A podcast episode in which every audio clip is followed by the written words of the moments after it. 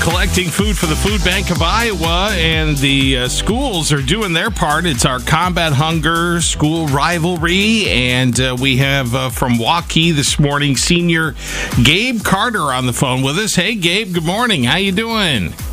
Good. How are you? We're good. All right. So uh, Waukee, we are uh, right now, as of this morning, is in first place. Well done in our uh, Combat Hunger rivalry this year. Yeah, great start. Whichever school collects the most uh, donations, the most amount of money, they're going to get our Combat Hunger trophy this year. Mm-hmm. And uh, Johnston won it last year, but as I just said, Waukee's in the lead right now. We like to we like to highlight some of the students that are helping uh, doing the collecting and pushing the fundraising. You're the student body president, Gabe, right?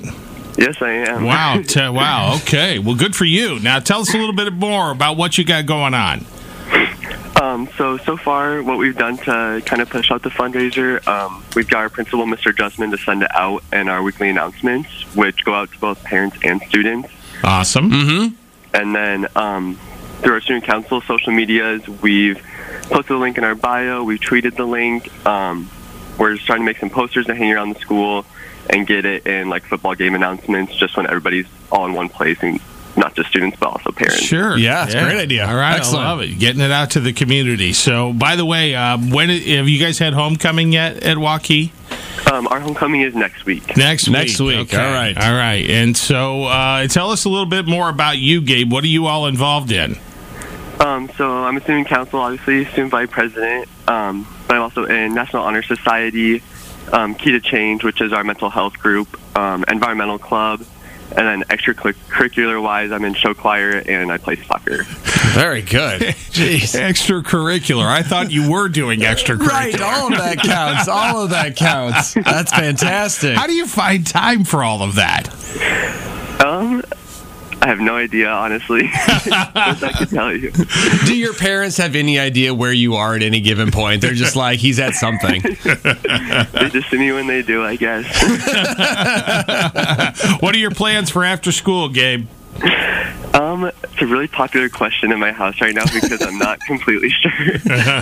um, I'm just about done with my Common App, and I'm submitting that I think to eight or nine schools. Okay, So- your what was it? What was that called? Your what? Um, the Common App application. oh, oh, a com a common application. I didn't. Yeah, know I that. didn't. I didn't know that either. Here, I was hoping Gabe was going to do one of those big reveals, like when you know a player signs and they, you know, the hats, and they'll be like, "I'd like to officially announce on Ken and Kurt in the morning that I'll be attending the University of of Common."